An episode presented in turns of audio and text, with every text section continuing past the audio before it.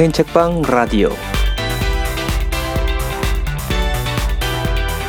5층인데 603호 안녕하세요. 스페인 책방 라디오 5층인데 603호 스페인 책방의 모든 것 에바. 주한 스페인 대사와 각별한 사이 다미안입니다.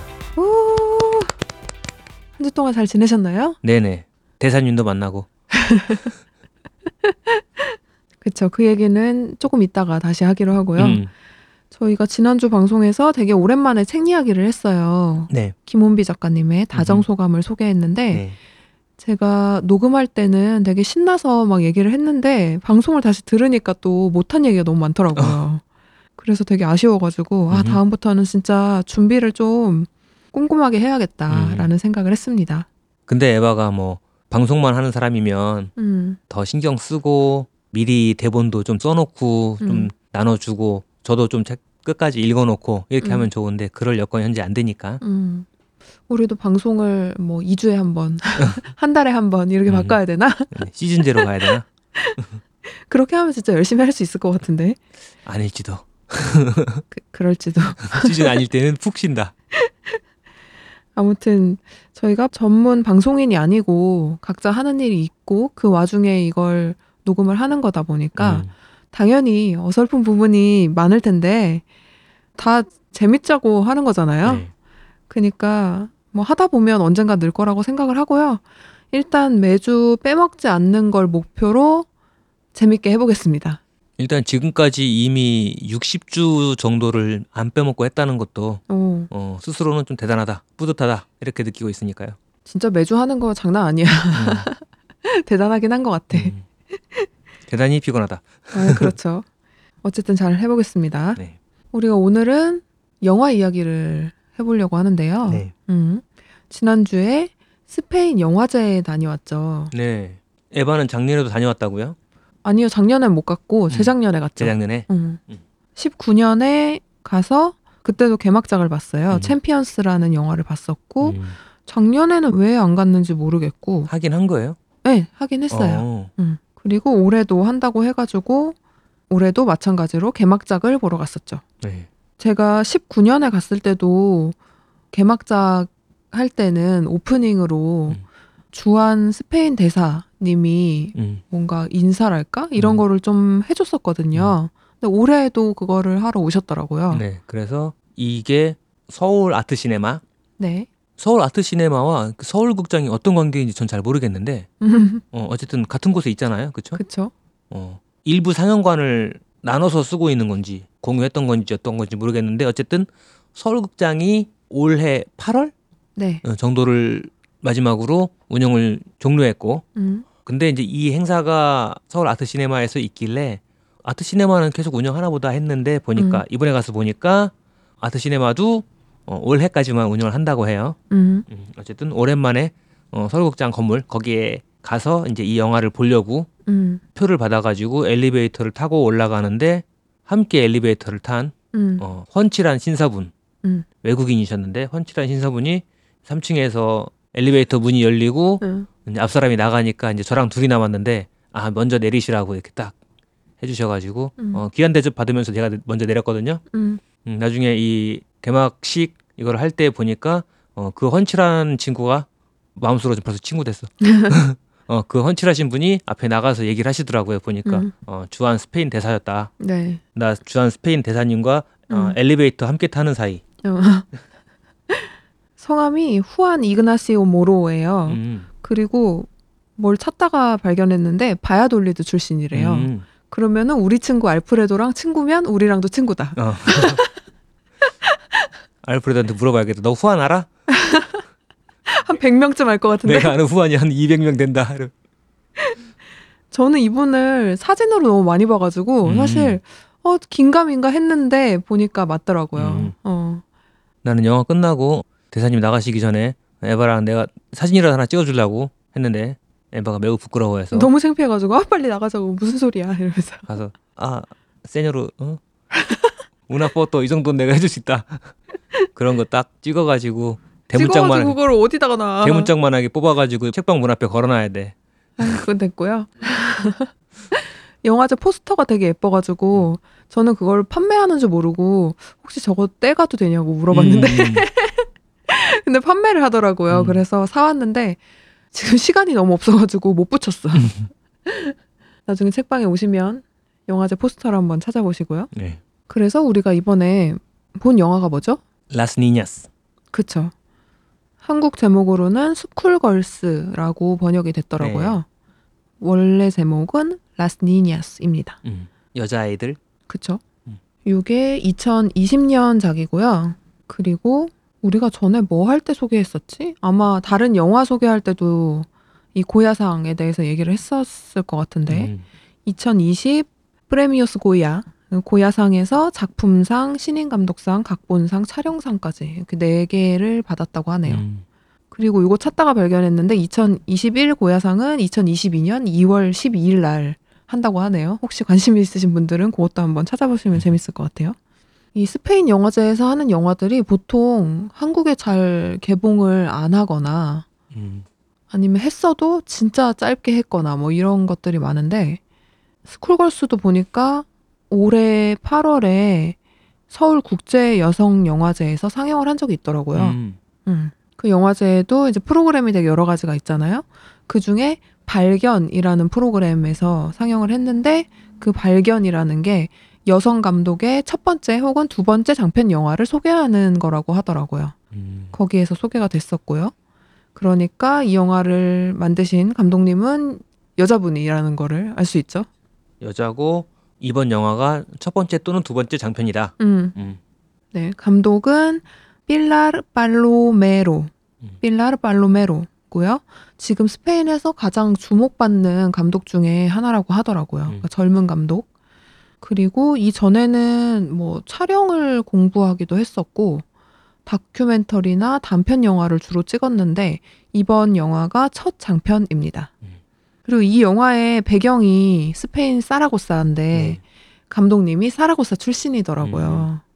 사라고사는 지도를 찾아보시면 바르셀로나와 마드리드의 어느 중간쯤에 있습니다. 우리 그 스페인 한 바퀴 뺑 돌 때 사라고사 음. 얘기한 적 있었죠. 그쵸. 음. 사라고사가 굉장히 중요한 도시이기도 하고 음. 우리한테도 익숙한 도시인데 사실 음. 도시 규모로 치면 그렇게 크진 않을 거예요. 음. 아무튼 우리가 스페인 한 바퀴 할 때 자치 지방들을 소개를 했는데 그 중에 아라곤 지방의 중심 도시가 사라고사였죠. 음. 나중에 오셔가지고 이제 포스터를 보시면은 이 영화의 배경 자체가 그러니까 주인공들이 학생들이잖아요. 그렇다 보니 그 학생들이 교복을 입고 쭈르륵 서서 사진을 찍은 게 포스터란 말이에요. 음. 그래서 약간 하이틴 영화 같은 느낌이 음, 들었어요. 음. 근데 사실 영화 자체가 그렇게 밝거나 막 통통 튀는 느낌이 아니다. 일단 대사가 많지 않다. 음, 그렇죠. 인물들이 말을 많이 안 해요. 음. 그렇게 말하기 좋아하는 스페인 사람들이 말을 많이 안 한다니. 네. 맞아. 되게 표정이나 뭔가 분위기나 이런 걸로 뭔가 느낌이 많이 전달이 됐던 것 같아. 음. 그래서 뭔가 아다치 미츠루의 만화책을 보는 기분이랄까? 전 안 봐서 모르겠는데. 그러니까 어딘가를 가만히 보고 있고 그런 어떤 가만히 있는 표정 같은 걸로 음, 뭔가 묘사하는 그런 장면이 음. 많잖아요. 그쵸. 특히 주인공 셀리아의 아무 말 하지 않고 있는 표정, 음, 뭔가 생각하고 있거나 뭐 어딘가를 보고 있거나 하는 그런 걸로 묘사를 대신하는 그런 음. 장면이 많아서 음, 그런 느낌이 있었어요. 네. 앞에서도 얘기했듯이 배경이 사라고사고요. 근데 그 시기도 딱 나오죠. 네. 1992년의 사라고사입니다. 그리고 11살 소녀 셀리아가 주인공이에요. 이 배경을 어떻게 알 수 있냐면 그 영화에서 집이 계속 나오는데 라디오나 TV 이런 걸 틀어놓은 소리가 계속 들리잖아요. 근데 음. 거기서 뭐 92년 뭐 바르셀로나 올림픽 어쩌고 이런 얘기가 계속 나와요. 음. 스페인의 최근 역사에 대해서 알고 있는 사람이라면 아 이게 대충 언제쯤이겠구나 음, 하고 알 수 있게끔 만들어 놓은 장치죠. 음, 어 우리는 모르니까 그런가 보다 하고 듣지만 음, 뭔가 그 응답하라 시리즈 같은 경우에 뒤에 음. TV라든지 광고라든지 이런 걸 통해서 대충 시간 배경을 짐작할 수 있게 하는 것처럼 음, 그렇게 이제 TV 소리라든지 이런 것들이 역할을 하고 있는 거죠. 음. TV에서 되게 아저씨 한 명이 나오고 젊은 여자들이 쭉 둘러싸고 있고 막 이런 프로그램이 계속 나오는데 음. 뭔가 그것도 되게 유명한 거일 것 같은데 음. 사실 우리로서는 정확하게 알 수는 없는 음. 그런 거긴 하죠. 음. 그것도 뭔가 의미가 있을 것 같은데. 음. 근데 92년에 스페인이 우리한테도 아마 어떤 분들한테는 익숙할 수도 있는 게 음. 그 바르셀로나 올림픽에서 황영조 선수였나요? 몬주익 언덕을 올라가는 게 음. 굉장히 유명하거든요. 예. 제가 중학교 2학년 때였고요. 헐. 서태지가 데뷔하던 때였고요. 저는 사실 그 당시의 기억은 없고 음. 스페인을 좋아하기 시작하면서 알게 된 사실이긴 해요. 음. 음, 그땐 너무 어렸기 때문에. 저는 서울 올림픽도 기억하니까 서울 올림픽 바로 다음이 바르셀로나였으니까 음, 그래서 바르셀로나가 그 전까지는 어느 나라에 있는 도시인지 그치. 이름 자체도 되게 처음 들어본 맞아. 그런 도시였는데 저희 또래한테는 서울 올림픽이 끝났을 때 아 이 다음에는 바르셀로나래라고 하는 식으로 매우 자연스럽게 각인된 음, 그런 이름이죠. 그리고 보니까 92년에 스페인이 유럽의 어떤 문화 수도의 역할 비슷한 걸 했다고 하고요. 음, 세비야에서 또 엑스포가 있었다고 하고 그쵸. 어 그러니까 정말 1년 내내 뭔가 좀 시끌벅적한 그런 분위기였을 것 같아요. 세계에서 사람들이 계속 왔다 갔다 하고 큰 그쵸. 행사들이 있고 음, 그러다 보니까 이때가 스페인의 어떤 격변기랄까 그쵸. 어, 그리고 유럽의 표준, 세계의 표준 이런 거에서 뭔가 좀 앞서가는 나라랄까 주목을 받고 문화적으로 좀 중심이 되어 있고 이러다 보면 상당히 이제 모던해지고 새로운 세대들, 새로운 감각들, 새로운 유행들, 새로운 트렌드 같은 거 그런 것들이 생겨나고 그런 거에 익숙한 세대들이 출연하게 되는데 음, 또 한편으로는 이전의 삶의 방식이나 사고 방식에 익숙한 사람들도 어쨌든 거기 살고 있으니까 같이 음. 공존하면서 전통이랄까 이런 거에 좀 더 익숙하고 편안함을 느끼는 사람들과 음, 새로운 기준이라든지 이런 거에 더 관심이 많고 그런 거에 더 맞춰서 살아보고 싶은 사람들 사이에서 갈등이라든지 이런 것들도 꽤 있었을 것 같고요. 음, 딱이 영화가 그런 지점을 포착하고 있는 것 같았어요. 음, 맞아요. 그리고 그 배경 자체도 사라고사는 지방의 도시고 셀리아에 반해 새로 전학 오는 브리사라는 친구가 있잖아요. 음. 이 친구는 또 바르셀로나에서 왔단 음, 말이에요. 하필 또. 어, 우리식으로 좀 이해하기 쉽게 얘기한다면 셀리아가 살고 있는 이 영화 감독의 고향이기도 하고 영화의 배경이기도 한 사라고사는 그럭저럭 살만한 아주 크지는 않은 지방 도시. 한 대전 정도 느낌? 어, 그 정도일까? 그렇다면 이제 서울에서 전학생이 온 거죠. 음, 그쵸. 그 앞에서 다미안이 얘기한 것처럼 그 90년대가 약간 격변을 하면서 과거와 현대가 충돌하는 그런 지점이었다면 이 영화에서도 그런 걸 좀 얘기를 하고 있는 것 같아요. 음. 그래서 이 주인공이 다니고 있는 학교가 또 수도원에 딸린 학교잖아요. 그냥 학교도 아니고 딱 수도원이어서 선생님들이 다다 수녀님들이시고 수업 시간에 하는 내용도 뭐 성도 다 하느님이 계획하신 것이다. 음, 음. 막 이런 내용을 그쵸. 받아쓰기도 하고 따라하고 막 순결 수업 같은 거죠. 그쵸. 그리고 뭐 하느님에게 쓰는 편지 같은 걸 써와라 이런 걸 숙제로 음. 에세이라고 내고 있고 요런 보수적인 사회에서 그 규율에 따라서 음. 어른들이 보기에는 착하게 음. 잘 살고 있던 셀리아가 음, 바르셀로나에서 온 신문물 음, 브리사를 만나면서 음. 조금 뭐 주변이라든가 가족이라든가 본인 자신이라든가 좀 새롭게 바라보게 되는 음. 그게 메인 스토리라고 볼 수 있을까요? 그렇죠. 음. 아주 길지 않은 시간을 배경으로 한 성장 스토리라고 할 수도 있고요. 근데 이 음. 성장이라는 게 뭐 꼭 전진만 있는 건 아니니까 음, 딱 사춘기 소녀를 주인공으로 하고 있기 때문에 딱 그 시기의 혼란이랄까 음. 그걸 겪어나가는 모습 그 순간을 좀 포착한 영화라고 음. 볼수 있을 것 같아요. 맞아요. 근데 그런 충돌 이나 이런 게 표면적으로 엄청나게 빵 터지고 이렇진 않아요. 또 네. 되게 잔잔하게 흘러가는데 음. 영화 전체가 되게 정적으로 흘러가니까. 어, 영화를 보면서 뭔가 모르겠는데 계속 되게 깝깝한 거예요. 음, 그 분위기가 그냥 전체적으로 그쵸. 그런 답답한 느낌이 있었어. 주된 배경도 학교고 음, 학교 분위기 자체가 좀 그렇기도 하고 음, 또 셀리아가 엄마랑 단둘이 살고 있잖아요. 그쵸. 아버지가 일찍 돌아가셨나 그랬다고 하는 것 같고요. 돌아가셨다고 엄마가 얘기를 했다. 음, 엄마 얘기하기로는 그렇죠. 음. 그래서 둘만 살고 있고 근데 엄마는 아버지에 대해서 자세한 얘기를 하기는 되게 꺼리고요. 음, 그래서 초반에는 엄마랑 같이 살면서 일 다녀오는 엄마를 기다리면서 집에서 숙제도 하고 음. 밥도 해놓고 이러는 맞아. 좀 착한 딸 역할을 잘 수행한다면 중후반으로 갈수록 이게 점점 틀어지죠. 음, 엄마랑 이제 왜 아빠 얘기 안 해주나라든지 음. 나는 왜 아빠가 없어라든지 음. 학교에서 그런 것 때문에 애들한테 따돌림을 당하거나 하니까 음, 근데 엄마는 그런 걸 얘기해주기 되게 꺼리고 밖에서 친구들이랑 놀다가 뭐 걸려서 혼나고 이러면서 엄마랑 또 사이가 더 벌어지기도 하고 또 엄마는 일찍 결혼해가지고 셀리아를 낳고 하느라고 아마 엄마의 부모님들과 음. 사이가 멀어져서 그쪽과 왕래가 없는 것 같고 음. 그래서 이모한테 전화가 온다든지 할 때도 보면은 셀리아 방에 들어가게 하고 엄마는 자기 방 들어가서 몰래 통화하고 애못 음. 듣게 그런 것들 즉 엄마도 자기 가족들과 사이가 안 좋은 거죠 음. 어색한 거죠 그런 상황들이 하나씩 하나씩 드러나면서 엄마와의 관계도 조금씩 더 불편해지고 음. 하지만 한국 영화에서 흔히 그럴 법한 느낌으로 버럭버럭 싸운다거나 그런 장면이 나오진 않아요.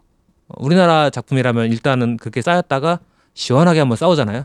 그쵸. 그렇게 한번 해소를 해주는. 그렇죠. 그래서. 나는 이걸 이렇게 했으면 좋겠는데 왜 안 해줘? 음. 어, 나는 이래서 이랬노라 저랬노라 하면서 울고 부둥켜 안고 끝나는 어떤 해소 어, 해소되는 그치. 거기서 쾌감을 느끼죠. 한국적인 정서. 그렇죠. 요새는 어떤지 모르겠지만 어쨌든 제 세대가 컸을 때는 한국형 컨텐츠라는 게 보통 그런 식으로 그런 방식으로 카타르시스를 통해서 이제 문제를 해결한다든지 그게 해결인지 대충 뭉개고 넘어가는 건지 모르겠지만 그렇게 했다면 이거는 그렇게 되진 않아요. 보면은 일단 애도 가만히 있고 엄마도 별 말을 안 하고 뭔가 비밀이 많고 좀 맞아. 그런 느낌이고 학교에서도 선생님들과 말이 안 통하고 맞아. 수녀님들이니까. 음. 그렇다 보니까 더 진행이 좀 답답한 느낌이랄까 음. 그런 게 있어서 그런지 좀 평점 테러가 좀 있어요.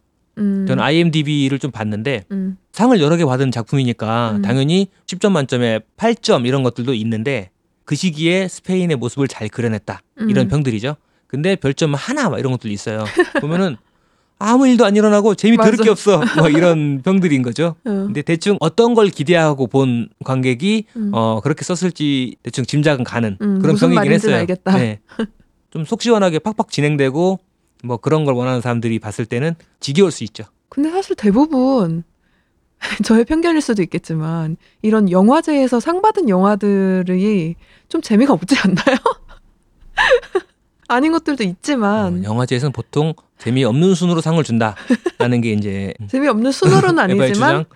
상을 많이 가설. 받은 작품들이 좀 지루한 것들이 많다. 음, 왜냐하면 친절하지가 않아. 지루한 걸 잘 견뎌야 지식인이 될 수 있다. 이런 건가? 어쨌든 그렇죠. 오락 영화는 아니니까요. 그니까요. 음, 그리고 어떤 갈등이나 불편함, 어색함 그런 것들을 다루고 있는 영화에서 음. 관람할 때도 그럴 수밖에 없는 것 같긴 해요. 그렇죠. 음. 그 상업 영화, 대중 영화라고 하는 것과 그 예술 영화라고 하는 것이 뭐랄까 참 설명하기 어렵지만 어쨌든 차이가 있긴 있잖아요. 음, 음. 그렇죠. 뭐 제작비를 회수할 목적으로 만드는 영화라고 해서 예술성이 없지도 않을 거고 그쵸, 그쵸. 또 감독이 자기가 표현하고 싶은 거를 마음껏 표현하는 영화라고 해서 제작비를 회수 안 해도 되는 건 아니잖아요. 음. 그러니까 이게 막 극명하게 딱 나뉘어 가지고 뭐 넘을 수 없는 선이 있다거나 그렇진 음. 않겠지만 어쨌든 대충 이쪽으로 분류되는 영화들과 대충 음. 또 저쪽으로 분류되는 영화들 이런 것들이 있겠죠. 그렇죠. 그러니까 어디에 더 포커스를 두느냐의 차이인 것 같은데 음. 저도 사실 이런 영화를 볼 때 모든 걸 다 이해하진 못하거든요. 음. 그냥 근데 이런 걸 보는 걸 좋아하는 건데 음. 뭐 학교 때도 교양 수업으로 이런 거에 관심이 많으니까 음. 영화 관련 수업들을 몇 번 들었었는데 그때 교수님이 이제 설명하기로는 상업 영화는 굉장히 친절하다는 거예요.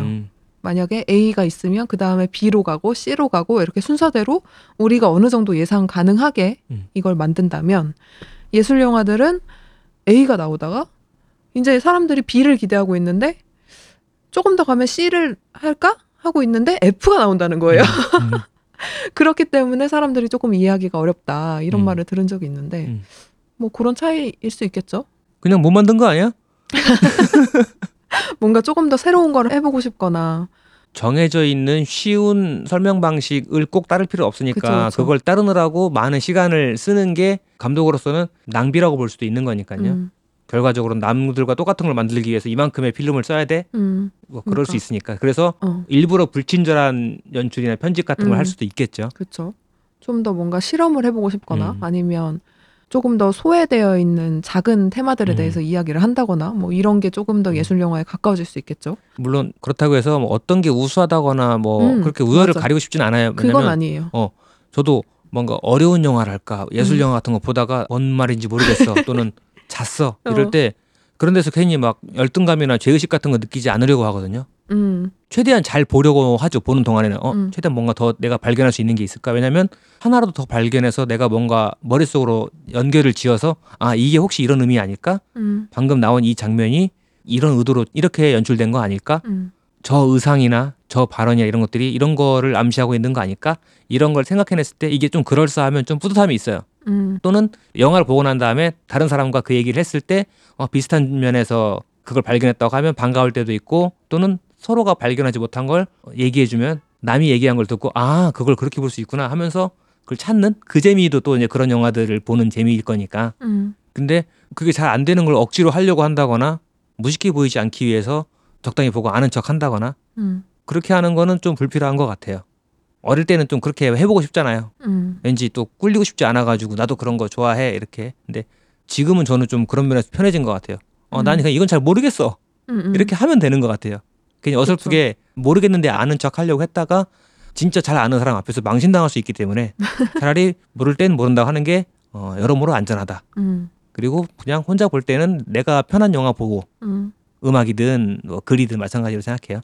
그림이든. 근데 가끔씩 좀 지적인 도전을 받게 되는 그런 것들도 겁내지 않고 감상하고 음, 즉 너무 겁내지 않는 거가 중요한 것 같긴 해요. 그래서 음, 겁내지 않고 보기도 하고 봐서 모르겠으면 그냥 모르는 채로 두기도 하고 그러다가 나중에 다른 사람의 평이나 이런 걸 보고는 도움을 받기도 하고 그러면서 천천히 가면 될 것 같아서 음. 근데 이 영화는 아주 해석이 어려운 그런 류의 영화는 아닌 것 같고요. 맞아요. 그 정도의 영화는 아닌 것 같고. 음, 그 장면 하나하나의 의미를 알 수가 없다거나 음, 그런 건 아니잖아요. 다만 음. 그냥 진행이 좀 느릿느릿하다. 맞아. 되게 정적이다. 음, 대사로 다 설명을 해주지 않고 뭐 표정이나 무드로 음. 전해지는 것들이 많다. 음. 이런 게 있고. 그리고 그 깝깝한 느낌이 조금 더 영화를 검색을 해보니까 이 영화가 사용한 비율도 조금 다르다고 해요. 음, 저도 볼 때 그걸 좀 느끼긴 했는데 근데 음. 이제 저는 이게 1대 1인 줄 알았어요. 왜냐면 이 영화 제가 미리 예매를 안 받았잖아요. 그쵸. 그 그리고 현장에서 그냥 그리고 개막자 같은 경우에는 초대권을 많이 뿌려요. 그러니까 음. 이미 예약된 자리가 많은 거야. 음. 스페인 사람들 되게 많았잖아요. 어, 그래서 이 영화를 보러 갔는데 에바는 이제 책방을 좀 일찍 닫고 정리하고 나오고 저 하느라고 영화 시작 거의 직전에 왔으니까 그때 가가지고 바로 표를 받아서 올라가려고 하는데 보니까 남은 자리가 거의 없는 거죠. 음, 그래서 맨 앞자리에서 조금 오른쪽으로 치우친 자리였는데 음, 자리가 오른쪽으로 치우쳐져 있다 보니까 정확한 비율로 보이지가 않아서 음, 제가 느끼기에는 가로 세로가 거의 같아 보였거든요. 음. 그래가지고 뭔가 아, 요즘 영화라서 인스타그램 비율로 만들었나 이런 생각을 했는데 어, 나와서 찾아보니까 비율이 1.37대 1 음. 가로가 좀 더 길었어요. 요새는 대부분 영화가 엄청나게 wide 하잖아요. 음. 근데 그것보다 훨씬 좁다 보니까 그 깝깝한 느낌이 좀 더 배가 됐던 것 같아요. 음. 음. 이 영화에 주로 등장하는 그 무대랄까? 이게 학교와 집 음. 이렇게 두 군데인데 일단 학교에서는 친구들과의 이야기가 흘러가죠. 음. 셀리아가 뭐 엄청나게 인싸는 아니지만 뭐 엄청나게 왕따도 아니고 하지만 친구들 사이에서 아까 초반에도 얘기했듯이 엄마가 되게 빨리 얘를 낳고 막 이런 것 때문에 음. 이상한 소문이 많이 돌았잖아요. 그래서 소문이 안 좋죠. 니네 엄마 너무 젊다. 이것 때문에도 약간 이상한 소리를 듣는다거나 음. 그런 상황으로 어쨌든 착한 딸의 역할을 수행하면서 잘 살고 있던 어느 날 이제 브리사가 전학을 온 거죠. 음.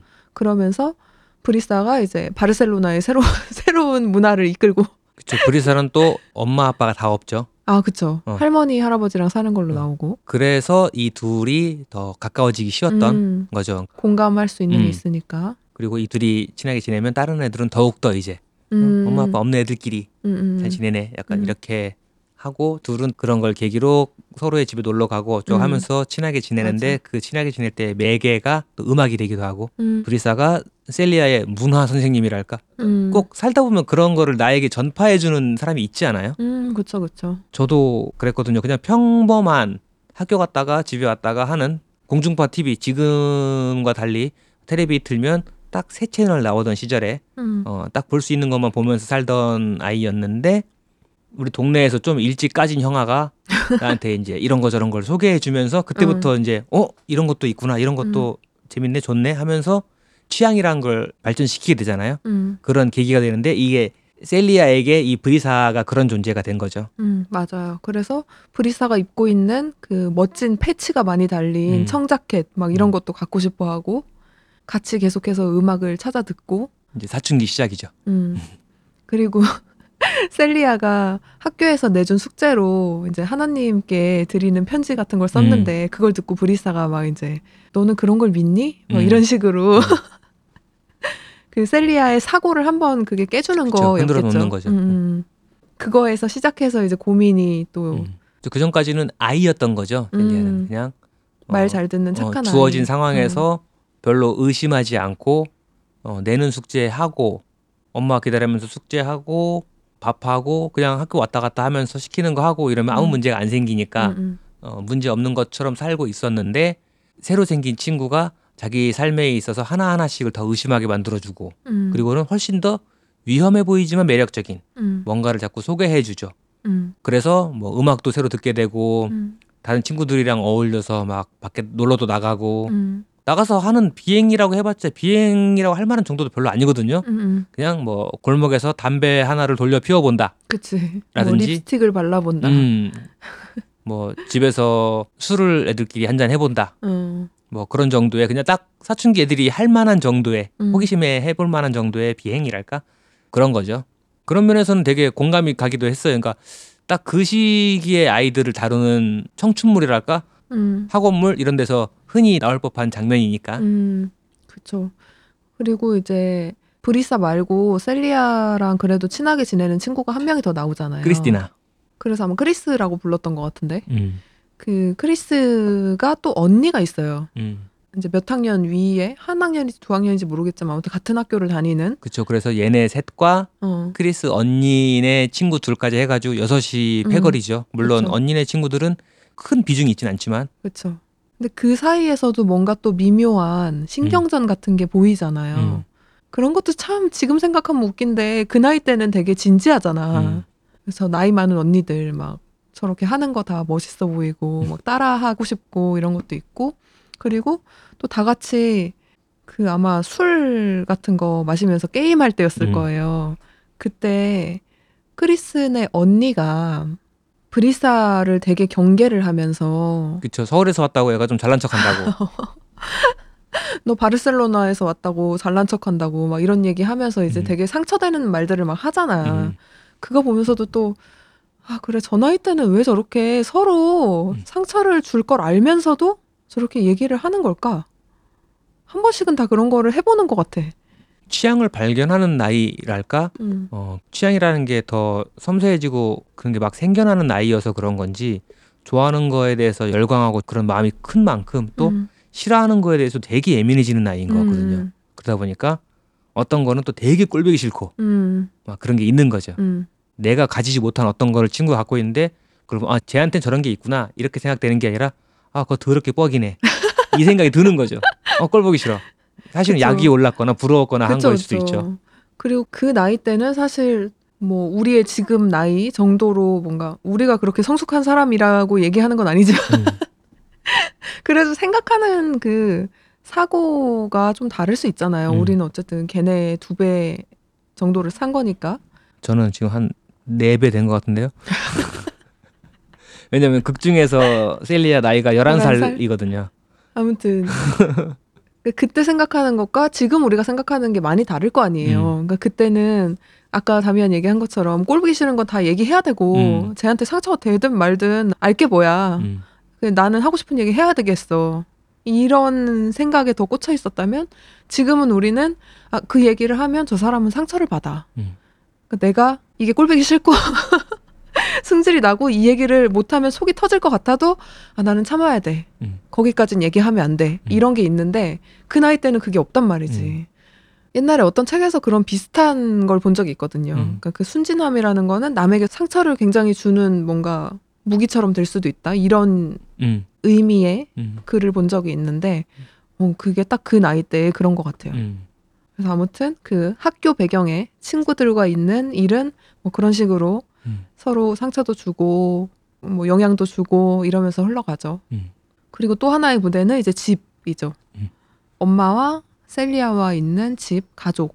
엄마는 좋은 교육을 받아서 음, 사회적으로 좀 인정받는 그런 직업 음, 이런 걸 갖고 있지는 않은 상황이에요. 음. 상당히는 몸을 막 써야 되고 좀 고된 일을 하는 것 같고 아마 직업이 그거인 것 같아요. 가정관리사라고 하나 요새 말로 음, 남의 집에 가서 이제 가사를 도와주는. 음. 그리고 그런 데서 일을 하고 오면서 셀리아가 그 낱말 퀴즈 이런 거 풀 수 있도록 음, 그 잡지 같은 거를 아마도 이제 날짜가 지난 거나 이런 걸 받아오는 거겠죠. 음. 그렇게 해서 애한테 주는데 그게 보면은 되게 이것저것 막 섞여 있어요. 음. 어, 어린아이가 보면은 딱히 좋지 않을 것 같은 것도 섞여 있었던 걸로 봐서 음. 그런 걸로 봐서 엄마가 교육을 잘 받은 것 같진 않다. 음. 어, 그러니까 학교를 다 마치지 못했거나 음. 그렇다는 얘기죠. 그래서 더욱더 또 딸에게 좀 이런저런 이야기를 좀 잘 하기 어려워하는 음. 그런 게 있는 것 같아요. 정확하게 이렇다 저렇다라고 끝까지 나오진 않는데 음. 그냥 우리가 그 상황으로 추측을 해보면 뭔가 학교를 다닐 때 셀리아를 가졌거나 음, 일찍 뭐 이런 상황일 수도 있을 것 같아요. 그랬기 때문에 셀리아가 동네 오빠, 음, 저 크리스티나 사촌 오빠인가 음, 음. 오토바이를 오토바이 타고. 뒤에 타고 사실 지방 도시 애들한테 되게 흔한 일인데 음, 그렇죠? 어, 동네 오빠 오토바이 타고 동네 한 바퀴 돌고 오는 거. 음, 근데 그거를 하필 이제 수녀님한테 걸려가지고 엄마 귀에 그게 들어가죠. 어, 그래서 엄마가 아주 크게 상처를 받고 막 음, 애한테 심하게 삐지죠. 근데 그게 엄마 본인의 경험 그쵸. 그런 게 있기 때문에 아이가 자기와 같은 길을 갈까봐 음, 되게 걱정하고 두려워하는 그런 모습을 좀 보이는 거죠. 그쵸. 이게 90년대니까 사실 90년대에 우리나라도 이거랑 좀 상황이 비슷했을 것 같아요. 제가 셀리아랑 비슷한 또래거든요.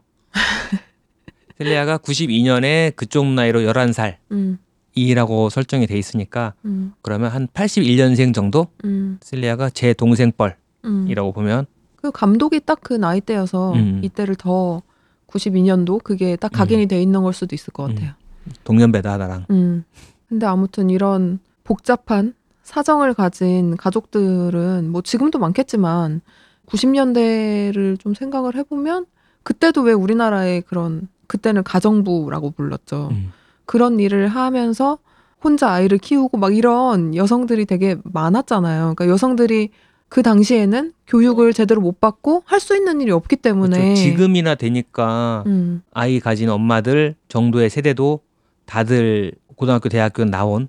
어, 그런 시대지만 저희 때만 해도 동네 아줌마들 중에 중학교 나온 분도 다 없었죠. 음, 그랬으니까 그런 분들은 교육도 덜 받았고 글도 모르는 경우 많고 음, 그런 분들이 가질 수 있는 직업에도 당연히 한계가 있고 음, 음, 또 사회적인 분위기나 이런 것도 있기 때문에 음, 급여 차이라든지 이런 것도 당연히 컸고 음. 그러면 엄마 혼자서 아이를 키운다라고 하는 건 경제적으로나 뭐나 상당한 부담이었을 거고 맞아. 그런 배경이 있었겠죠. 음. 그래서 그런 걸 생각을 해보면 이 영화가 그렇게 이해가 어렵지 않을 거예요. 음. 되게 비슷한 면이 저는 있다고 음, 느꼈고, 그래서 일찍 애 낳아서 혼자 딸 기르는 젊은 여자이면 음, 동네에서 사람들이 수근수근 했을 거고 당연히 그렇죠. 딱그 지금도 상황이죠. 힘든데 90년대였으면 음. 얼마나 힘들었을까. 딱 그런 상황이 이 영화의 세팅인 거죠. 음.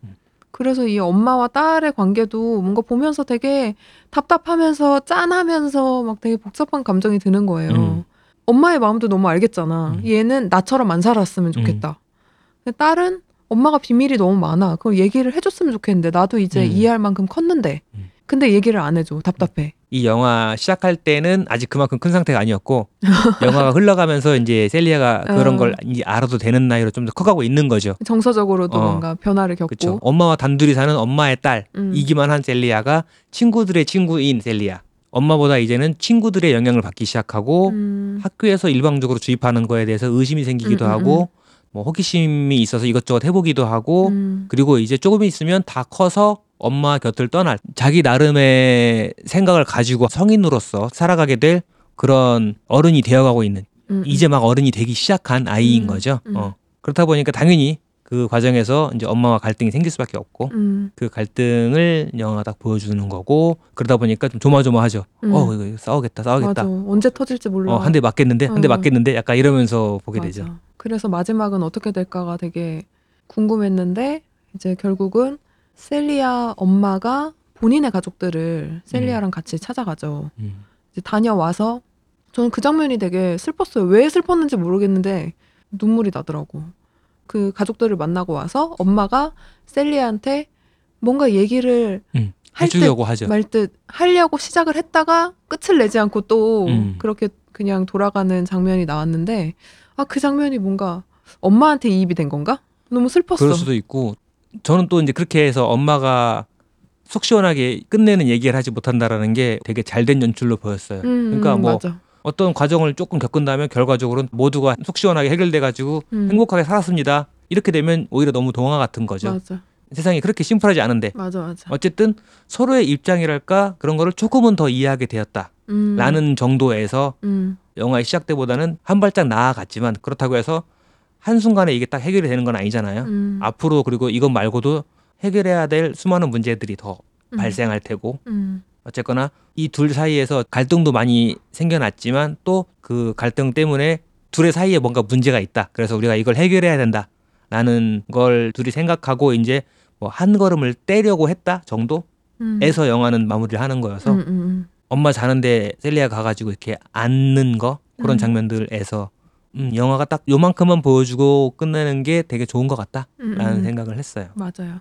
그리고 영어 제목은 Schoolgirls이고 음. 포스터도 이 여학생들 교복 입은 모습을 보여주고 있어서 아 Las Niñas가 얘네들이구나라고 음, 생각하면서 봤는데 후반이 되면 친구들은 나오지도 않아요. 어느 음, 순간 갑자기 그리고 셀리아의 엄마 쪽 할아버지가 돌아가셔가지고 처음으로 그쪽 가족을 만나러 가는 거죠. 음, 그렇게 해서 할아버지 무덤도 보고 그러는데 그때 엄마 쪽 가족을 처음 만나서 테이블에 앉아 있는 자리에 음, 할머니랑 그다음에 아마 큰 이모 작은 이모였을까? 음, 그래 보이죠. 음, 음, 그래서 엄마랑 셀리아까지 다섯 여자가 한 테이블에 앉아 있는 음, 장면이 연출이 되고요. 마지막에도 엄마와 셀리아가 영화를 마무리하고요. 음, 그런 걸 보면서 어, 이 Las Niñas가 사실은 학교 친구들 얘네를 말하는 게 아니라 이 다섯 여자 또는 엄마와 셀리아 이 두 여자 음, 이 여자들을 말하는 거 아니었나 음, 이런 생각이 들더라고요. 음, 결국은 엄마도 사실은 자기의 엄마와 좀 어색하고 음, 자기의 가족들과 좀 어렵고 셀리아도 같은 걸 겪고 있고 음. 하는 거 그런 걸 보면서 대를 이어서 어, 여자들 사이에서의 서로를 이해하기 어려워하는 그런 어려움 어떤 면에서 그런 걸 공유하고 있다라는 어떤 그런 음. 거 스페인 사회를 이 영화가 은유하고 있다고 생각하면 음, 이게 이제 지금만의 문제는 아닐 수도 있는 거죠 음. 이전에부터 원래 있어 왔던 문제이기도 음. 한 거니까 그쵸. 그런 얘기를 하는 것 같기도 해서 이 라스니아스가 사실은 이 가족을 얘기하는 제목이 아니었을까라는 음. 생각이 들더라고요. 음. 그 모든 걸 다 포함하는 거 아닐까? 그러니까 뭐 학교에서의 그 니냐스도 있고 이 음. 가족이라는 니냐스도 있고 음. 아니면 더 크게 보면 이 사회 전체의 여자들을 말하는 걸 수도 있고 음. 사회를 많이 반영을 했다고 하면 음. 뭐 다양한 의미를 자기만의 의미를 찾을 수 있을 것 같아요. 음. 이 영화가 오프닝이랑 엔딩이 좀 비슷한 씬이 나오는데 음, 요거는 그래도 좀 감명 깊게 볼 수도 있는 장면이기 때문에 네. 스포가 될 수도 있어서 음. 얘기하지 않고 요 정도로 마무리를 해보도록 하죠. 근데 얘기하다 보니까 되게 좋은 것 같아요. 음, 오늘 좀 얘기가 괜찮았던 것 같은데 음. 영화를 좀 다시 보고 싶다는 생각이 드는 것 같아요. 음. 근데 지금은 당장 한국에서 볼 수 있는 방법이 없는 것 같아요. 음, 음, 영화를 다시 볼 수 있는 여러 서비스를 좀 검색해 봤는데 현재는 한국에서 아직 서비스하고 있는 게 없고 음, 미국의 훌루하고 뭐 HBO 이런 데 있는 것 같은데 훌루는 아마 아직 모르겠고 HBO는 내년에 들어온다고 하는 것 같으니까 그 음. 이후에나 이 영화를 볼 수 있지 않을까. 그리고 그때도 한국어 자막이 있을지 모르겠지만 음, 그런 것 같고요. 그다음에 한 가지 얘기를 안한게이 영화의 배경이 그렇다 보니까 음, 이 브리사와 이 친구들과 함께 모였을 때 상당히는 음악을 들으면서 놀잖아요. 음, 음, 그러다 보니까 이 90년대스러운 음악들 음, 음. 이런 게 많이 나와서 아 맞아. 음, 아주 인상적인 노래가 하나 있었다고. 스페인어 학습자들에게 매우 괜찮을 것 같은 노래가 하나 있었죠. 그쵸. 루네스, 마테스 그랬죠. 어, 뭐 월화수목금 노래예요. 네네. 그래서 요일이 잘 안 외워지시는 분들은 이걸 들으면서 외울 수도 있지 않을까. 월화수는 따라할 수 있겠지만 그 뒤는 따라하기 힘들다. 음, 매우 빠르게 읽기 때문에 그걸 할 수 있으면 이제 원어민과 원활한 소통을. 또 하나 저는 그냥 정말 작은 건데 재밌었던 게 이 감독 이름이 빌라르잖아요. 음. 근데 이 영화에서 엄마가 일하러 가는 집 거기에 부인 이름이 빌라르고요. 뭐 빌라르 부인한테 전화 왔었어? 뭐 이런 씬으로 한두 번 정도 등장을 하고 감독 본인이 까메오로 등장하는 거예요. 이름으로 그리고 또 중간에 보면 빌라르 광장에서 어쩌고 저쩌고 이런 얘기가 나와요. 음. 그래서 어 자기 이름이라서 일부러 집어넣나? 음, 그게 저는 좀 재밌었어요. 자기 노래에 JYP 씹는 것처럼 음.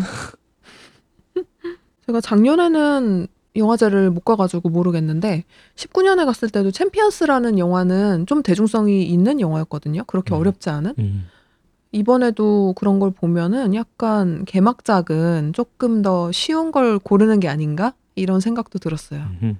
왜냐하면 개봉한 영화 중에 60 몇 년대 흑백 영화도 있었고 음. 그리고 또 우리가 한 작품을 더 봤는데 아, 이 영화는 진짜 약간 이해하기가 어려웠잖아요. 이해하기가 어려울 만큼 뭔가 막 의도가 있고 어려운 장치가 들어가 있다거나 기술을 구사했다거나 그랬다기보다는 그냥 이것만 찍은 거 아닌가.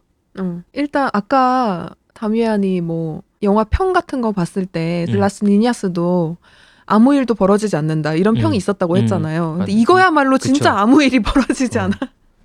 이거에 비하면 어, 라스니아스는 상당히 많은 일이 일어나고 어, 명백한 극영화니까 당연히. 음, 음. 일단 제목을 알려드리자면 한국 제목이 바다가 멀리서 바라본다고요. 스페인어 제목도 똑같아요. El mar nos mira de lejos. 음. 바다가 멀리서 우리를 바라본다는 뜻이거든요. 음, 근데 장르 자체가 얘는 다큐멘터리예요. 음. 그래서 영화를 보러 갈 때도 아 다큐멘터리니까 조금 지루할 수 있겠지 음. 이런 생각을 하고 갔는데 정말 아무 일이 벌어지지 않아요. 나레이션조차 거의 없어요. 어, 그리고 그 나레이션도 맥락을 알 수 없어요. 어딘가에서 발췌한 문장인지 뭔지 모르겠는 어떤 이 음. 장면을 해석해주는 문장이 아니어서 상황 자체가 파악이 안 되는 느낌이었어요. 즉 음, 이게 어디가 배경이고 이 마을이 어떤 마을이고 이런 음. 거를 배경을 모르고 그냥 보면 음, 하나도 이해가 안 돼요. 맞아. 음. 근데 우리는 그날 이걸 보려고 낮에 일찍 나가서 음, 딴 데서 전시도 보고 음, 홍대에서 밥도 먹고 거기 가서 표를 받은 다음에 시간이 좀 남아서 카페도 가고. 카페에 가 있었는데 그날이 되게 추워가지고 음, 카페에서 앉아 있었지만 카페가 난방이 아주 완벽하진 않아서 음, 으슬으슬 떨면서 있다가 극장에 들어가니까 음. 몸이 풀리면서 졸렸죠. 중간에 잠깐 졸고. 어. 안 그래도 졸린데 화면에서 아무것도 일어나지 않는다. 어, 그냥 바닷가 마을이고 음, 그래서 물소리가 계속 난다. 어. 그거는 근데 좀 좋지 않았어요? 음, 계속 시작부터 끝까지 어. 아마도 그랬던 것 같아요. 바다 그 파도 소리가 깔려 있는 바다 거. 소리랑 음. 뭔가 바람 때문에 모래가 계속 흩날리는 음. 그런 소리와 장면이 계속 나오죠. 음, 그래도 감독은 소개해줘야지. 감독이 음. 마누엘 무뇨스 리바스예요. 이 감독은 또 세비야 출신이고요. 음, 이 감독도 마찬가지로 첫 장편입니다. 음. 그리고 상을 받지는 못했지만 고야에 노미네이트가 많이 됐고요. 음. 그리고 이 영화를 좀 배경을 찾아봤는데 이제 다들 자기가 태어난 그 주변 이야기를 다루나 봐요. 음. 세비야 출신이잖아요. 이 마을이 안달루시아에 음, 안달루시아에 있고요. 그 스페인 남쪽에 있는 전 이 도시를 찾고 싶어가지고 계속 검색을 해봤는데 어딘지 명확하게까지는 못 찾았고 음. 어쨌든 스페인 안달루시아에 있는 어느 작은 해안가 음. 그 배경이 두나라고 하는데 우리 듀운이라고 부르죠. 약간 사막 같은 음, 지형. 음, 근데 그 지역이 예전부터 그런 전설 같은 게 있었던 거예요. 어떤 오래된 도시가 이 아래에 묻혀 있다. 이 음. 듀운 아래에 음. 묻혀 있다. 이런 전설이 있어서 굉장히 많은 뭐 탐험가들이 모험을 했던 장소고 그런데 지금은 이렇게 지금 아무 일도 일어나지 않는 곳인 거야. 음, 그리고 사람도 거의 살지 않고 정말 극소수의 사람들만 집 같지도 않은 곳에서 막 살잖아요. 음. 이 다큐멘터리 보면 그거를 그냥 보여주고 싶었던 것 같아요. 음. 그래서 왜 이 얘기를 하다가 저 얘기를 하다가 일로 갔다 절로 갔다 하지 이게 현재와 과거의 그 모습이랑 이렇게 중첩되는 그런 게 있어서 좀 이해가 더 어렵지 않았나. 음. 어쩌면 그냥 이해하고 말 것도 없이 그냥 음, 보여주는 데 맞아. 목적이 있는 영화가 아니었나 싶기도 하고요. 어, 다큐멘터리니까 아마 그랬겠죠. 음, 주로는 이제 지금 살고 있는 그 사람들의 모습을 보여주기는 하는데 음, 정말 되게 조용하고 정적인 영화였어요. 음. 근데 그 다큐멘터리 보다 보면 몇 번 정도 버스가 왔다 갔다 하거든요. 음. 봤어요? 음. 가면 그 버스에 보면 써 있어요. 빠르게 나시오날 도니아나라고 써 있거든요. 음, 그 안다루시아에 도니아나라는 국립공원이 있어요. 그래서 제가 추측하기로는 그 공원 안에 있는 지역이 아닐까. 음, 막 재미가 있고 이런 건 아니었지만 그 지형을 보는 건 좀 신기했던 것 같긴 해요. 음. 그리고 되게 펼쳐져 있는 장면이 계속 나오니까 그런 데서 오는 시원함은 있었던 것 같고. 음. 근데 영화 자체가 뭐 다큐멘터리고 계속해서 그냥 보여주는 거라서 막 재미를 기대할 만한 작품은 아닌 것 같아요. 네, 그래도 저희는 어쨌든 이번에도 영화제에서 두 편이나 봤다. 그렇죠. 개막작을 보고 마지막 작품을 보고 음, 시작과 끝을 함께했다. 음. 그리고 우리나라에서 스페인 영화가 상영하는 경우가 잘 없잖아요. 음. 그래서 이것들을 뭐 쉽게 찾아볼 수가 없기 때문에 이런 기회가 있을 때 부지런히 다녀야 된다. 음. 음. 근데 아까 중간에도 잠깐 그 얘기를 하긴 했는데 사실 이 얘기를 엔딩에서 하고 싶었거든요. 우리가 이 예술 영화라고 하는 거를 음. 잘 이해가 안 될 때도 많잖아요. 근데 우리는 왜 이걸 이렇게 보러 다니는 걸까? 다미아는 어때요? 이런 거에 좀 흥미가 있는 편인가요? 볼 기회가 생기면 보지만 뭐 음. 열광하거나 그렇진 않아요. 음. 그렇기도 하고 볼 기회가 있는데 어, 나 그런 영화 안 봐 싫어 이렇게 하지도 않지만 음. 근데 또 막상 봐서 재밌는 경우도 있고 음. 또는 재미가 하나도 없어서 자다 나오는 경우도 물론 있고요. 네. 그래서 그때그때 다른 것 같긴 하거든요. 음. 일반적으로 편하게 뭐 쉬는 날 아, 오늘 영화를 하나 보면서 좀 쉬어야겠어 주말 시간을 재밌게 보내야겠어라고 할 때는 저도 좀 보기 쉬운 거 좀 더 쉽게 볼 수 있고 마음이 금방 즐거워지는 음. 그런 걸 보려고 하는 편이고 근데 어디선가 추천을 받았거나 했을 때 조금 어려울 수 있거나 그런 영화들도 관심이 생기면 언젠가 음. 봐야지 하고 뒀다가 시간 날 때 꺼내 본다거나 음. 그렇긴 하죠. 그래서 막 두려워하거나 싫어하거나 이렇지는 않는데 그렇더라도 너무 졸린 건 피하게 된다. 왜냐하면 저는 성격상 시작하면 끝까지 다 봐야 되니까. 근데 음. 중간에 졸아버리면 다시 봐야 돼. 찝찝해. 어, 다 보지 못했으니까. 음. 그리고 친절하게 쓰여 있는 평 같은 거 읽어보면 상당히 감상에 도움이 되기도 하고요. 음. 음, 지레 겁먹지는 않지만 또 굳이 찾아서 보지도 않는 정도? 음. 음, 음. 그 정도인 것 같아요. 딱. 음. 이런 취향이라는 게 어떻게 생기는 건지가 되게 신기하기도 하고 궁금한 거예요. 다미아는 알지만 저는 대작을 별로 안 좋아하잖아요. 음. 오락 영화라는 거를 별로 안 좋아한단 음. 말이에요. 뭔가 한국식 개그 이런 것도 별로 안 좋아하고 때려 부시는 거. 저는 음. 때려 부시는 걸 보면 남들은 스트레스가 풀린다는데 전 스트레스가 쌓여요. 그래서 그런 상업 영화라고 하는 거에 별로 흥미가 없는데 근데 이제 고민을 하는 거죠. 그러면 내가 이런 취향이 생긴 게 어릴 때 너무 못 누려서 그 반작용으로 생긴 것인가? 음. 근데 그렇다기에는 주변에 이런 거를 누리는 사람이나 이런 걸 알려주는 사람이 아무도 없었단 말이에요. 음. 그럼 이 성향은 어디서 나온 거지? 근데 궁금하더라고요. 음. 저 같은 경우에는 다미안이 아까 조금 더 빨리 날라리가 된 형이 알려줬다 이랬는데 음. 저도 어떤 계기가 명확하게 있긴 있었거든요. 음. 근데 스무 살이 넘어서였어. 대학교에 와서 어떤 계기로 인디 밴드를 접하면서 음. 밴드를 접하고 나서 인디 문화라는 거를 음. 엄청나게 흡수를 한 거예요. 그러면서 그때 영화도 음. 많이 보러 다니기 시작을 한 건데 지역의 작은 도시에 살 때는 전혀 모르던 세상을 처음으로 발견을 한 거잖아. 음. 그 자체가 너무 새롭고 재미있는 거예요. 음. 근데 그걸 처음 봤다고 해서 모든 사람이 다 이렇게 열광을 하게 되지는 않을 거 아니에요. 그렇죠. 애초에 거기에 맞을 만한 내 성향이랄까 그런 코드가 내 안에도 있을 거고 음. 그게 적당한 때 만나서 스파크가 딱 튀어야 음. 그게 발화가 되는 것 같긴 하거든요. 음.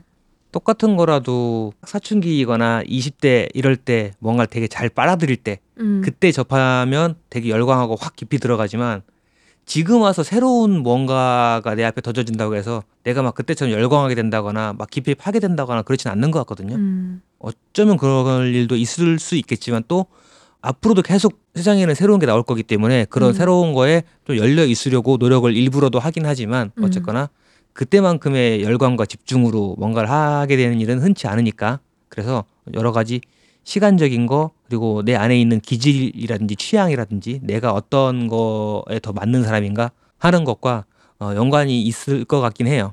음. 아무튼 신기하더라고요. 그래서 음, 저는 지금도 기회가 되면 뭐 영화를 사실 요새는 많이 보러 다니진 않지만 기회가 되면 이런 작은 극장에 가려고 노력을 하는 편이고 음. 이제 그때도 그런 서브컬처라고 하죠 음. 보통 그런 걸 엄청나게 흡수를 하면서 홍대 쪽으로 또 이사까지 갔잖아요. 음. 그렇다 보니 환경 자체가 만나는 사람도 그렇죠. 그렇게 되고 그런 음악 듣고 그런 영화 보는 사람들만 내 친구인데 어. 그러니까 그러면 그 외의 거에 관심도 없죠. 왜냐하면 지금 내 친구들이 다 알고 있고 얘기하고 있는 그런 음악, 그런 영화, 그런 책들만 찾아보기에도 시간이 모자란데 음. 남들 다 보는 것까지 볼 시간이 없죠. 어떻게 보면 약간 내 안에 힙스터 기질이 있는 것 같기도 하고 그렇죠. 아니면 약간의 그 허영성 또 그것도 나쁜 거 아니니까. 어, 그것도 좀 있는 것 같기도 하고 그렇게 해서 내가 뭔가를 즐겨서 즐겁고 음. 뭔가를 얻는다면 충분한 거잖아요. 음, 괜히 막 누가 유행을 따라간다 또 뭐 누가 힙스터적인 취향을 가졌다라고 해서 막 깔보고 싫어하고 막 누군가를 그렇게 경멸하거나 비웃는데 그렇게까지 에너지를 쓸 필요는 없는 것 같거든요. 음. 제가 20대 때 해봤는데 어 그거 되게 의미 없는 것 같아요.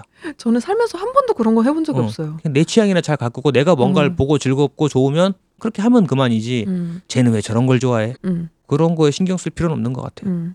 아무튼 환경이 그렇게 홍대에 살면서 조성이 되다 보니까 자연스럽게 그런 쪽에 더 흘러갔던 것 같고 그러면서 이제 지금도 생각을 하죠. 아 그래서 환경이 중요한 거구나. 음.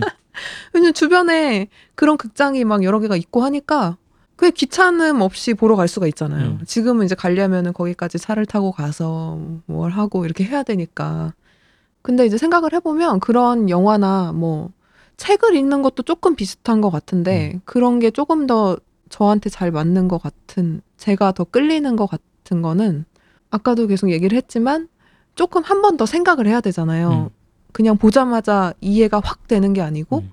아 이거는 왜 이렇게 했을까 이건 어떤 의미가 있을까 뭐 다른 사람이랑 얘기도 좀 해보고 뭔가 해석도 나 나름대로 해보고 이런 게 있다 보니까 저한테 좀 더 깊이 남는 게 아닐까라는 음. 생각을 하게 됐어요.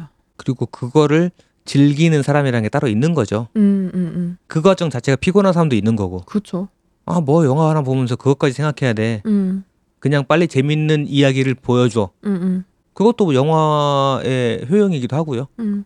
그런 것만 좋아한다고 뭐 부끄러워한다거나 그러는 사람들을 비웃을 필요도 없고 그렇죠. 나는 뭔가를 보면서 조금 더 생각하게 하는 걸 좋아해. 그런 걸 보고 생각하고 누구랑 얘기하는 게 즐거워. 음, 라고 하면서 그런 방식으로 영화나 책을 즐길 수 있는 거고 음, 그렇지 않고 나는 그냥 딱 보면 스토리가 재밌어야 돼. 음, 나는 일단 뭘 부숴야 돼. 음, 라고 할 수도 있는 거니까. 음. 어.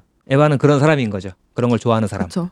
그런 성향을 가지게 된 것이 신기하고 궁금하다. 음. 근데 알 수 없겠죠 평생. 오늘 스페인 영화제에 가서 영화 본 얘기를 좀 해봤는데 이 조금 아쉽네요. 영화를 볼 수 있는 데가 없으니까 음. 같이 보고 생각을 해보고 이러면 더 재밌을 텐데. 우린 봤지롱. 아마도 국내에서 이거를 볼 수 있는 방법이 생기면 저희가 안내하게 되지 않을까 싶어요. 음, 이게 뭐 넷플릭스에 올라왔다든가 음, 음. 뭐 어디선가 서비스를 시작했다라고 음, 한다면 제가 딱 발견하고 어 이거 하네 이제라고 음, 하면 저희가 알려드릴게요. 음, 그러겠습니다. 지난주에는 책을 읽고 같이 얘기를 했고 이번 주에는 영화를 보고 같이 얘기를 했는데 네. 확실히 이렇게 보고 나서 누군가랑 얘기를 하는 게더 오래 기억이 남는 것 같아요. 음. 아무튼 오늘도 재밌게 들으셨기를 바라면서 네. 오늘은 이 정도로 마무리 해볼까요? 네.